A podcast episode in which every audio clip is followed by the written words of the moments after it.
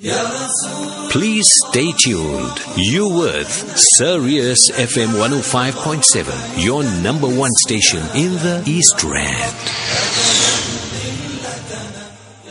Yes, at that time of the morning, we'll be joined by our very own uh, Mufti Ebrahim Smith, uh, daar van die uh, Boer Kaap. Uh, Mufti Ebrahim uh, Smith, assalamu alaikum wa rahmatullahi wa barakatuh. En uh, hoe gaan dit met u vanochtend, uh, Mufti Saab? Walaikum assalam wa rahmatullahi wa barakatuh. Shafat, our listeners out there. Indeed, a cloud, you know, such heavy rains here in Cape Town. Allah subhanahu wa ta'ala sending down a lot of barakah, uh, much needed uh, rain that we uh, need here in uh, Cape Town. And I believe it's coming towards uh, your side also, uh, Shafat, inshallah. So some rahmah coming your side, Ji. Barakat ka din ayah is Jummah and the rahmat of Allah, the, the rain coming through. And I tell you, Mufti Saab, with all the rain you're getting there, how big will the cabbages grow in uh, Schaapkraal then, Mufti Saab? Very, very big because it's very fertile soil, fertile land. In uh, fact, uh, Shafat, we're surrounded by all this beautiful uh, vegetation here, you know, that uh, Allah's put lots of barakah in this area because this area supplies most of the produce to the greater Cape Town area, Gee. Yes, sir, Mufti Saab. Uh, let's look at the questions uh, that have come through. The question here, Mufti Saab, says, uh, Mufti, some burial places charge up to 11,000 for a COVID-19 janaza. Please comment, uh, Mufti Saab. Shafat, you know, I don't think that uh, companies and these big corporations and other individuals want COVID to end because it is becoming the greatest money spinner in the world. Everyone uh, pocketing, everyone coining, making money. See now poor people have to fork out up to 11k. Some places I've heard even more. People must pay much more. Although that uh, the health uh, department has said that uh, dead bodies cannot transfer COVID-19. Uh, these uh, unscrupulous people, you know, these undertakers still come and they milk the people, asking them lots of money just to perform something that they must do. It is not so expensive, you know, so they're also coining it. I think people should speak out against this. People should expose uh, such people that is uh, the other people, especially during uh, this uh, hard-hit uh, pandemic where people hardly have any income and now they have to pay so much money also just to get their loved ones under the ground. Allah subhanahu wa ta'ala, you know, will take these people to task, Shafat. Looking at this question, he says, Assalamu alaikum Mufti, can I sign a form uh, to request uh, not being in artificial life support if it ever has to come to that? And also, what is the verdict on uh, removing someone from a life uh, support? I don't know if it will be taking them out of their sufferings or helping me to take them off my suffering for seeing them in that position. A powerful question, Mufti Saab. Your Very, very good question, Shafat. Very good question. Yes. So that is called a medical will. A person can draw up a medical will that in the unfortunate uh, event a person ends up on a ventilator, ends up on a life support system, then a person uh, can uh, request that uh, they should take it off immediately, uh, having firm belief that Allah subhanahu wa ta'ala is the giver of life and Allah subhanahu wa ta'ala is uh, the giver of death as well. So there's no harm, no sin upon such a person if he has drawn up such a medical will. You know, you can include it in your normal will and just make a separate clause uh, stating that this will be the, the medical position that they should adopt uh, when you cannot make decisions for yourself. That's number one. Number two, you can take a person off a life support machine, also bearing in mind that Allah subhanahu wa ta'ala keeps uh, them alive uh, and not the mechanical intervention, you know. So if you have consulted with at least one or two uh, upright straight Muslim doctors and uh, they've given you the permission that there's nothing uh, they can do, they cannot uh, keep this person alive any longer and it is very, very costly, Shafat, especially for those people who do not have the means. It's very costly to keep a person uh, on a life uh, support machine, mechanical uh, uh, intervention, you know. So then that person uh, can uh, give the green light to take and switch off that machine. Also, in that case, I always tell them that it is best that the doctor who is trained in these things let him switch off the machine. Gee. Uh, Mufti Saab, is it true that, uh, you know, as soon as the ruh leaves the body, but the brain still functions an hour, uh, you know, later, uh, uh, since the ruh departed? How true is that, Mufti Saab? Shafat, our concept of death and uh, what the medical fraternity is telling us, uh, it is two different uh, things, you know. So according to them, when the heart stops beating, perhaps a person is considered dead. We say no, that when the brain switches off, then a person will be considered uh, dead, you know, because that is his supercomputer that controls his muscles, his breathing, his everything. It all comes uh, from uh, the brain, you know. So according to Islam, when there's no function in the brain and they, they've concluded all the tests, etc., then that person will be considered as uh, uh, dead in Islam because the heart can, can be dead, but the person uh, he will still be able to use some of his uh, brain activity. Yes, so the brain only stops after uh, the the heart is is uh, stop shafat, as you've rightly mentioned, now, G. Is it permissible to use permanent hair removal systems, Mufti Saab? There's no prohibition against it as long as one does not have to expose his satar, his aura, in front of uh, non-mahram people or non-mahram uh, males or females uh, for that matter. If you can do it yourself, then even more better, more virtuous, more afdal.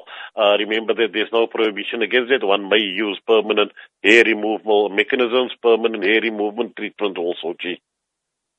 Can a person refuse uh, to shake hands uh, during the pandemic? Uh, Shafat, uh, you know, we don't believe la adwa. We do not believe in any contagion.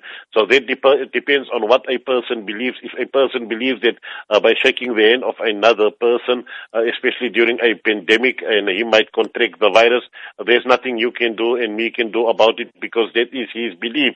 However, we can say it is mustahab to shake the hands of people. You know, yes, even if you have a pair of gloves on, etc., then also you can do it.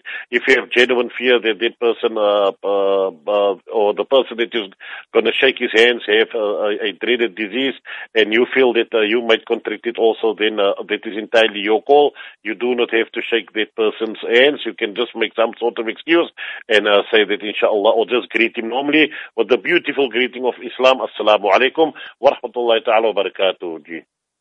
Wa alaikum salam wa rahmatullahi wa barakatuh. I tell you, Mufti Saab, hey, he is firing on all cylinders this morning. This question says, my neighbor invited us uh, to join them in a vigil. Is uh, this allowed in Islam? What is vigil, uh, Mufti Saab? Yes, uh, Shafat, you know, I've seen here in Cape Town, I, I've seen they have a drive-by uh, funerals nowadays because of COVID-19. So uh, they'll put a few pictures outside. It resembles that of a vigil also. And then people will just drive by in wood and pay their respect, etc. And so the line keeps on moving. Vigils and stuff like this, it is not part of Islam. So if the, uh, your neighbor has uh, invited you, then just give your condolences. And uh, that's all you can do. You know, you cannot participate in any of their rituals uh, because there's no basis for these things in Islam. And now you will be assisting in sin transgression because they'll be singing hymns and uh, they'll be singing praises which is not part of uh, our Islamic creed, etc., uh, speaking about Trinity and all these things you will have to witness. So it is best for you to excuse yourself in this situation, uh, politely also using adab, using akhlaq, etc. There's no need to be harsh. Just give the message of condolence and support and carry on with your things, G. Uh, good morning. I have been uh, looking at Islam for a while now. There is uh, one issue that has been worrying me for some time now. Many of uh, uh, people say that God does not burden a soul more than it can handle. But what about the starving children in the West uh, Africa? God has tested them more than they can bear. Just, just look at the death rate in the country. They literally die from hunger. Please try to explain this to me. Good question for you, Mufti Saab.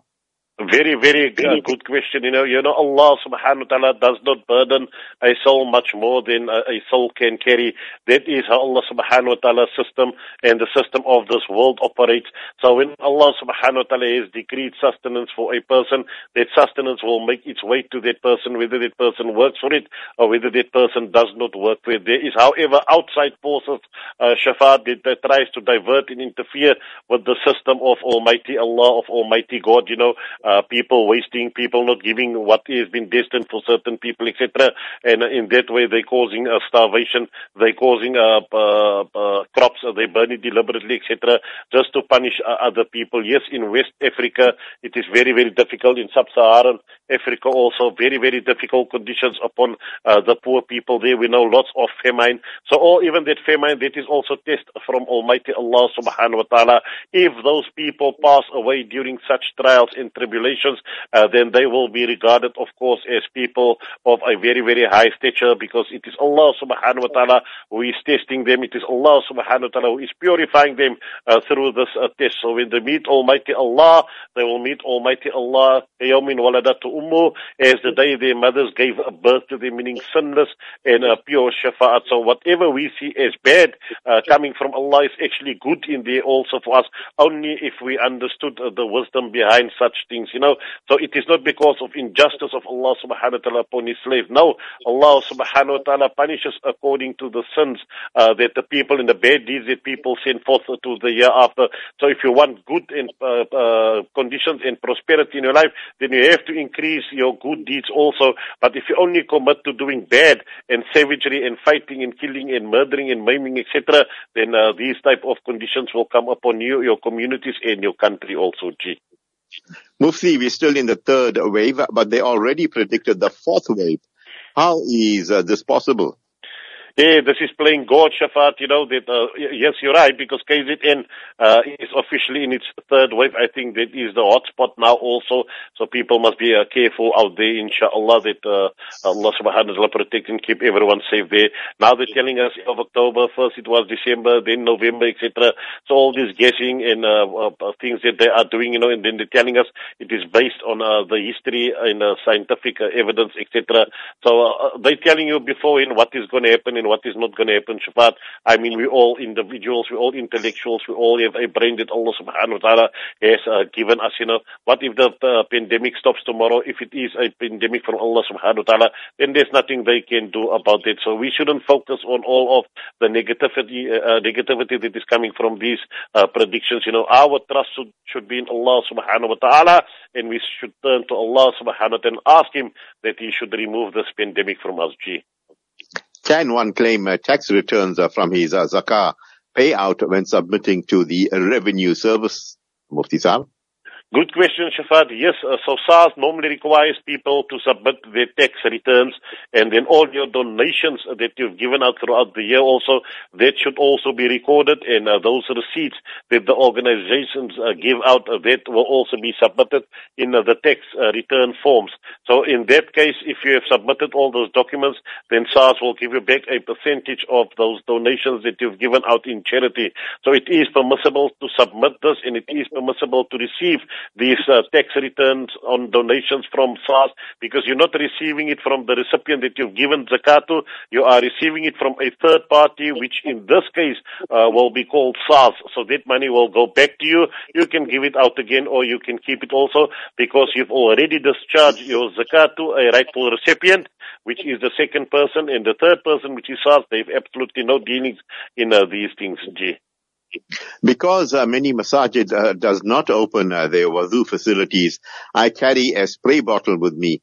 Will my wudu be valid if I use it? Hey, hey, spraying himself all over.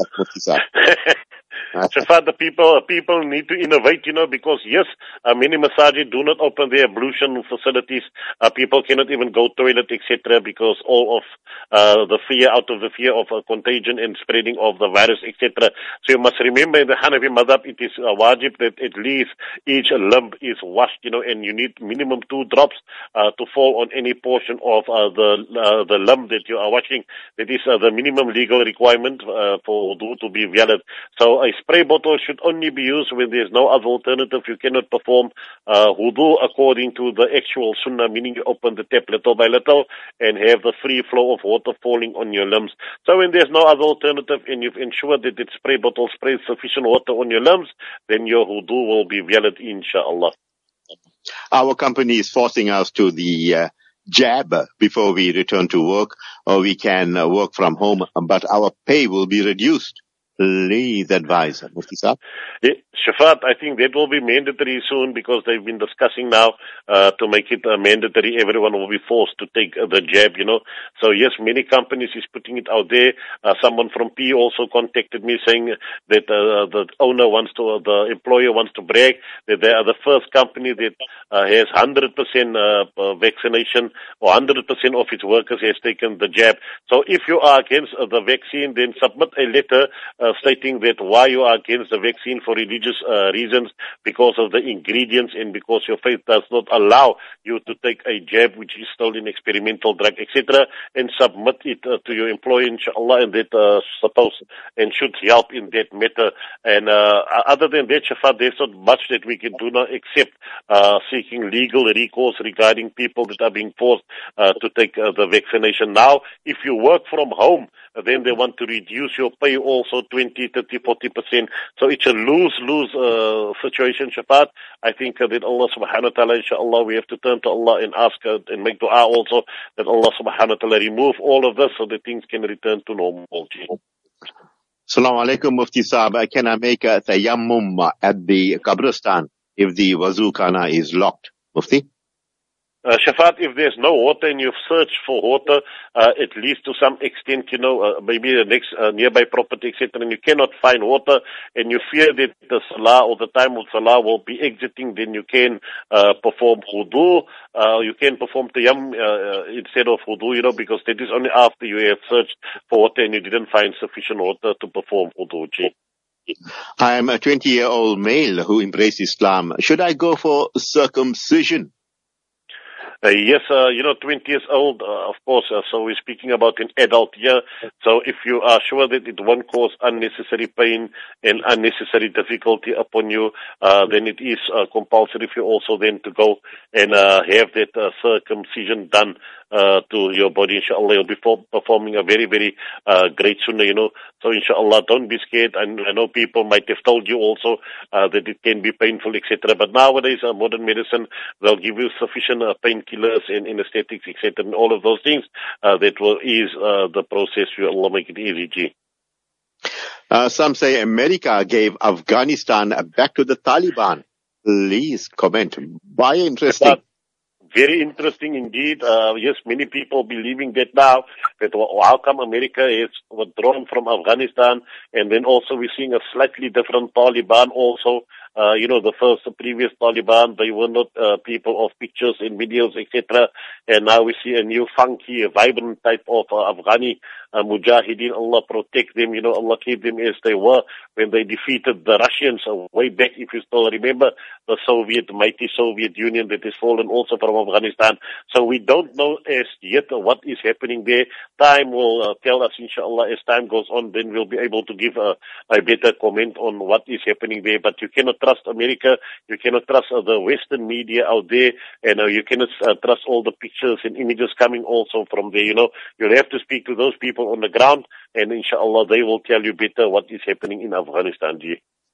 You know, Mufti Sabi, remember the ISIS and the ISIL uh, crisis, and there you had the caliphate coming, and the guy had the beautiful turban, lovely robe, a lovely beard, and giving very flowery sermons. Arabic was up to speed, and uh, subsequently they found out that he was a Yahudi that was trained into the vernacular.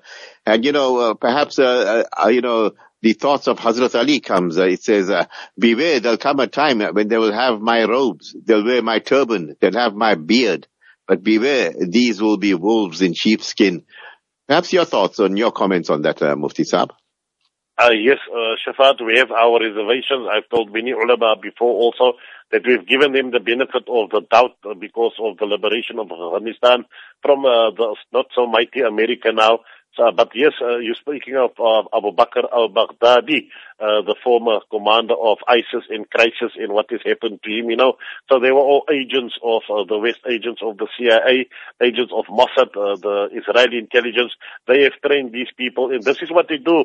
They train their own people to infiltrate Muslim armies and the spotlight uh, is given to them, you know, and that is how they are being nurtured in public eyes until people learn to accept them. But their only uh, mission is to destroy the Muslim army, to infiltrate the Muslim army, to get the sufficient uh, intelligence also and use it against the Muslim army. So the Muslims should be very, very careful there who they uh, allow in uh, their close circle, especially these mujahideen fighting for a greater cause, you know.